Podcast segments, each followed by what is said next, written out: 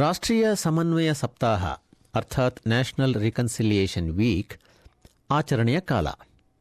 ಆದಿವಾಸಿ ಮತ್ತು ಟಾರೆಸ್ಟ್ರೈಟ್ ದ್ವೀಪವಾಸಿ ಜನರು ಹಾಗೂ ಇತರ ಆಸ್ಟ್ರೇಲಿಯನರ ನಡುವೆ ಗೌರವ ಬೆಳೆಸುವ ಸಮಯ. ಈ ಸಪ್ತಾಹವು ಸ್ಥಳಜನ್ಯ ಆಸ್ಟ್ರೇಲಿಯನರ ಚರಿತ್ರೆಯಲ್ಲೇ ಮಹತ್ವದ ದಿನಗಳಾಗಿ ಗುರುತಿಸಲ್ಪಡುತ್ತದೆ. ಕಾರಣ ಎಂದರೆ ಸಾವಿರದ ಒಂಬೈನೂರ ಅರವತ್ತೇಳರ ಜನಮತ ಸಂಗ್ರಹ ಮತ್ತು ಸಾವಿರದ ಒಂಬೈನೂರ ತೊಂಬತ್ತೆರಡರ ಮಾಬೋ ನಿರ್ಧಾರ. ಈ ವರ್ಷದ let's take the next steps ಘೋಷಣೆ ಕೆಲವರಿಗೆ ಸಂವಿಧಾನದ ಮಾನ್ಯತೆ ಎಂದೇ ಅರ್ಥವಾಗುತ್ತದೆ.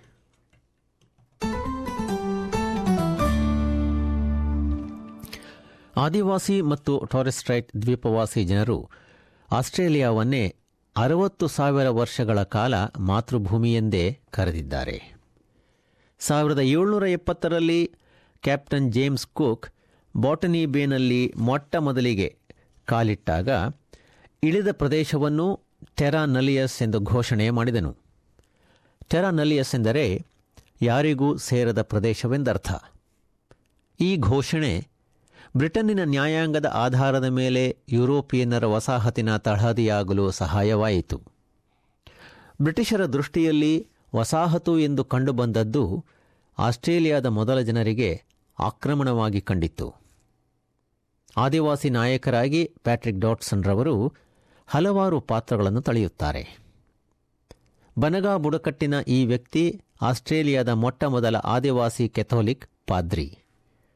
ಅವರು ದೀರ್ಘಕಾಲದವರೆವಿಗೂ ಕೌನ್ಸಿಲ್ ಫಾರ್ ಅಬೋರಿಜಿನಲ್ ರಿಕನ್ಸಿಲಿಯೇಷನ್ನ ಪೀಠಾಧ್ಯಕ್ಷರಾಗಿದ್ದ ಕಾರಣವಾಗಿ ಫಾದರ್ ಆಫ್ ರಿಕನ್ಸಿಲಿಯೇಷನ್ ಎಂದು ಬಹುಸಾರಿ ಅವರನ್ನು ಕರೆಯಲಾಗುತ್ತದೆ.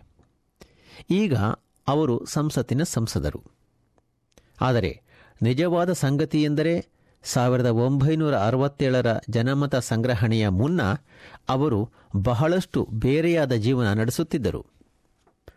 ಆ ಕಾಲ ಆದಿವಾಸಿ ಮತ್ತು ಟಾರೆಸ್ಟ್ರೇಟ್ ದ್ವೀಪವಾಸಿ ಜನರು ಎಲ್ಲಿ ವಾಸಿಸಬೇಕು, ಎಲ್ಲಿಗೆ ಪ್ರಯಾಣಿಸಬಹುದು, ಯಾರನ್ನು ಅವರು ಲಗ್ನವಾಗಬಹುದು, ಅವರದೇ ಮಕ್ಕಳಿಗೆ ಅವರು ನ್ಯಾಯಬದ್ಧವಾದ ಪಾಲಕರಾಗಬಹುದೇ ಎಂಬ ವಿಚಾರಗಳನ್ನು ರಾಜ್ಯದ ಕಾಯ್ದೆಗಳು ನಿರ್ಧರಿಸುತ್ತಿದ್ದ ಕಾಲವಾಗಿತ್ತು. called the Native Protector, could intervene in your life and remove you to a mission or a settlement for whatever reason. If you weren't doing well at school, or you were being mischievous, or you didn't wear the right sort of clothes, or if you started speaking your own language, if you started to visit old people who were sitting down in a camp somewhere. ಐವತ್ತು ವರ್ಷಗಳ ಹಿಂದೆ ಅಗಾಧವಾದ ಶೇಕಡ ತೊಂಬತ್ತು point ಏಳು ಏಳರಷ್ಟು ಮತದಾರರು ಆದಿವಾಸಿಗಳನ್ನು ಜನಸಂಖ್ಯೆ ಎಣಿಕೆಯಲ್ಲಿ ಸೇರಿಸಲು ಸಕಾರಾತ್ಮಕವಾಗಿ ಮತ ಚಲಾಯಿಸಿದ್ದರು.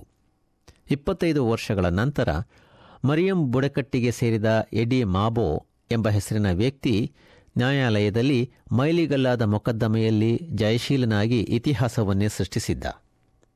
ಆ ಸಂದರ್ಭದಲ್ಲಿ ಆಸ್ಟ್ರೇಲಿಯನ್ನರು ಮೊಟ್ಟ ಮೊದಲ ಬಾರಿಗೆ, ಆಸ್ಟ್ರೇಲಿಯಾದಲ್ಲೇ ಮೊಟ್ಟ ಮೊದಲ ಬಾರಿಗೆ ಸ್ಥಳೀಯರ ಭೂಮಾಲೀಕತ್ವವನ್ನು ಮಾನ್ಯ ಮಾಡಲಾಗಿತ್ತು. The Mabo judgment, in fact, got rid of a legal lie called terra nullius, which was the base upon which the colonies of Australia took possession of these lands and denied Aboriginal people uh, their own ownership of them. So it was a legal fiction that was constructed to enable the dispossession without compensation of the Aboriginal people of this nation. And that was overthrown by the High Court. ಎರಡು ಸಾವಿರದ ಹದಿನಾಲ್ಕರಲ್ಲಿ ಆಸ್ಟ್ರೇಲಿಯಾದ ಸಮನ್ವಯದ ಮಾಪಕ ಆದಿವಾಸಿಗಳ ಮತ್ತು ಟೊರೆಸ್ಟ್ರೇಟ್ ದ್ವೀಪವಾಸಿಗಳ ಚರಿತ್ರೆ ಹಾಗೂ ಸಂಸ್ಕೃತಿಯ ಬಗ್ಗೆ ಕೇವಲ ಶೇಕಡ ಮೂವತ್ತರಷ್ಟು ಆಸ್ಟ್ರೇಲಿಯನರಿಗೆ ಮಾತ್ರ ಅರಿವಿದೆ ಎಂಬುದನ್ನು ಕಂಡುಕೊಂಡಿತು. ಈ ಮಧ್ಯೆ ಶೇಕಡ ಎಂಬತ್ಮೂರರಷ್ಟು ಜನಸಂಖ್ಯೆ ಆದಿವಾಸಿ ಮತ್ತು ಟೊರೆಸ್ಟ್ರೇಟ್ ದ್ವೀಪವಾಸಿಗಳ ಚರಿತ್ರೆ ಮತ್ತು ಸಂಸ್ಕೃತಿಯನ್ನು ಶಾಲಾ ಪಠ್ಯಕ್ರಮದಲ್ಲಿ ಕಡ್ಡಾಯ ವಿಷಯವನ್ನಾಗಿ ಸೇರಿಸಬೇಕೆಂದು ಬೆಂಬಲಿಸಿದೆ. ಹೆಮ್ಮೆಯ ಕುಕು ಎಲಂಜಿ ಬುಡಕಟ್ಟಿನ ಜಡ್ಜರಿಡು ಸಂಗೀತಗಾರ ಜೆರೆಮಿ ಡೊನೋವನ್, ವಸಾಹತಿನ ಅವಧಿಯ ಎರಡು ಶತಮಾನಗಳ ಕಾಲ ಆದಿವಾಸಿ ಮತ್ತು ಟೊರೆಸ್ಟ್ರೈಟ್ ದ್ವೀಪವಾಸಿಗಳು ಅನುಭವಿಸಿದ ಗಾಯ ಮತ್ತು ಹಾನಿಯನ್ನು ಗುಣಪಡಿಸಲು ಇನ್ನೂ ಹೆಚ್ಚಿನ ಕ್ರಮ ಕೈಗೊಳ್ಳಬೇಕೆಂದು ನಂಬಿದ್ದಾರೆ. ಮೊದಲನೇ ಹೆಜ್ಜೆ ಎಂದರೆ ವಿದ್ಯಾಭ್ಯಾಸ. Been able to provide education to other Australians in a very non-confronting way, in a way that basically says that when I talk about the massacres, when I talk about the stolen generation, I don't want you to feel guilty, but I want you to understand that the pain that we carry in our heart is almost too big for us to carry by ourselves, that we need all Australians to stop pretending or to stop fleecing over or to stop using terms like get over it, it happened a long time ago, to actually say, you know what, this burden is part of our history and we need to carry this with our first Australian brothers and sisters. Yankunytjatjara ಬುಡಕಟ್ಟಿನ ಮಹಿಳೆ Sandy ಮಾಟಿ ಆದಿವಾಸಿಗಳ ಮತ್ತು ಟೊರೆಸ್ಟ್ರೈಟ್ ದ್ವೀಪವಾಸಿಗಳ ಚರಿತ್ರೆಯ ಬಗ್ಗೆ ಹೆಚ್ಚಿನ ಆಸ್ಟ್ರೇಲಿಯನರಿಗೆ ತಿಳಿ ಹೇಳುವ ಅಗತ್ಯವಿದೆ ಎಂಬುದನ್ನು ಒಪ್ಪುತ್ತಾರೆ.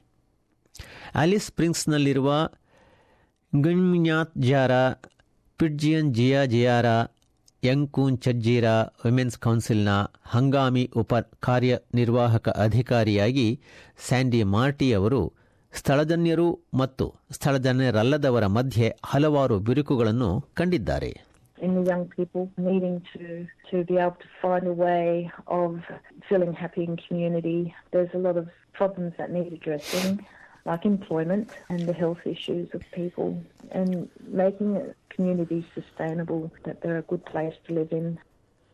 ಮೊದಲ ಆಸ್ಟ್ರೇಲಿಯನ್ನರಿಗೆ ಅವರ ಸಾಂಸ್ಕೃತಿಕ ಸಂಪ್ರದಾಯದೊಂದಿಗೆ ಮರುಸಂಪರ್ಕ ಉಂಟು ಮಾಡುವುದು ಕೂಡ ಸಮನ್ವಯ ಪ್ರಕ್ರಿಯೆಯ ಸಮನ್ವಯ ಪ್ರಕ್ರಿಯೆಯ ಭಾಗವೆಂದು ಸ್ಯಾಂಡಿ ಮಾರ್ಟಿ ಹೇಳುತ್ತಾರೆ And being able to maintain language. I think language is really important for Aboriginal communities in the remote regions as well as all over Australia.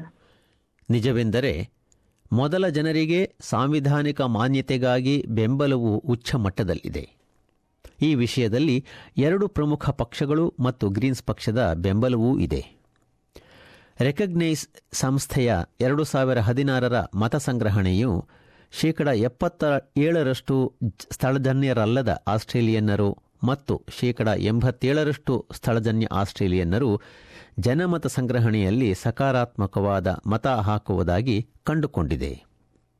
Sydney ಯೂನಿವರ್ಸಿಟಿಯ ಸಾಂವಿಧಾನಿಕ ತಜ್ಞ ಪ್ರೊಫೆಸರ್ ಆಂಟೋಮಿಯವರು ಟೋಮಿಯವರು ಬದಲಾವಣೆಯು ಒಂದು ಸಾಂಕೇತಿಕ ಮಾನ್ಯತೆಯನ್ನು ಅಥವಾ ನಿಜವಾಗಿ ಸಂವಿಧಾನದಲ್ಲಿ ಬದಲಾವಣೆಯನ್ನು ಒಳಗೊಂಡಿರುತ್ತದೆ ಎನ್ನುತ್ತಾರೆ. What it might mean would be simply putting some statement in the Constitution recognising um, Indigenous people and what's happened to them in their past and their ongoing um, continued contribution to Australia. Or it might mean more substantial things. It might mean removing provisions that are no longer appropriate, but it also might mean putting in substantial provisions such as provisions that give special representation rights to Indigenous peoples or an ability to have their views heard in Parliament. ಹಲವಾರು ರಾಜ್ಯಗಳು Queensland New South Wales ಮತ್ತು Victoria ರಾಜ್ಯಗಳು ಸೇರಿದಂತೆ ತಮ್ಮ ತಮ್ಮ ಸಂವಿಧಾನಗಳನ್ನು ಆದಿವಾಸಿ ಮತ್ತು ಟಾರೆಸ್ಟ್ರೈಟ್ ದ್ವೀಪವಾಸಿಗಳ, ದ್ವೀಪವಾಸಿಗಳಿಗೆ ಎರಡು ಸಾವಿರದ ನಾಲ್ಕರಿಂದಲೇ ಮಾನ್ಯತೆ ನೀಡಲು ಸಿದ್ದುಪಡಿ, ತಿದ್ದುಪಡಿ ಮಾಡಿರುವುದನ್ನು ಹೇಳಿಕೆ ಮೂಲಕ ತಿಳಿಸಿವೆ. ಜೆರೆಮಿ ಡೊನೋವನ್ ರವರು ಮೊದಲ ಆಸ್ಟ್ರೇಲಿಯನ್ನರ ಸಾಂವಿಧಾನಿಕ ಮಾನ್ಯತೆಯನ್ನು ಬೆಂಬಲಿಸುತ್ತಾರೆ. You need to reconcile something when an agreement has been broken. But Australia is invaded. There was never an agreement. So we actually need to create a new agreement where, whereby we really do, as the Australians today, acknowledge the wrongful past, but not let them define what that makes our future, but actually people are embracing our culture as their own.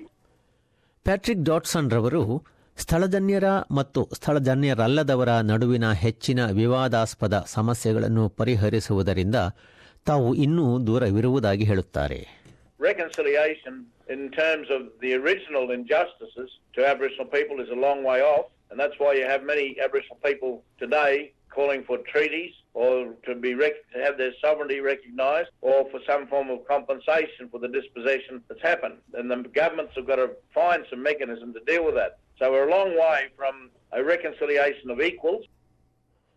ಈ ವಾರದಲ್ಲಿ ದೇಶದಾದ್ಯಂತದ ಆದಿವಾಸಿ ಮತ್ತು ಟೊರೆಸ್ಟ್ರೈಟ್ ದ್ವೀಪವಾಸಿ ತಂಡಗಳು ಉಲುರುವಿನಲ್ಲಿ ಭೇಟಿ ಮಾಡುತ್ತಿದ್ದು, ಸಾಂವಿಧಾನಿಕ ಮಾನ್ಯತೆಗಾಗಿ ಒಂದು ಮಾದರಿಯನ್ನು ಶಿಫಾರಸಿಗಾಗಿ ರೂಪಿಸಿವೆ.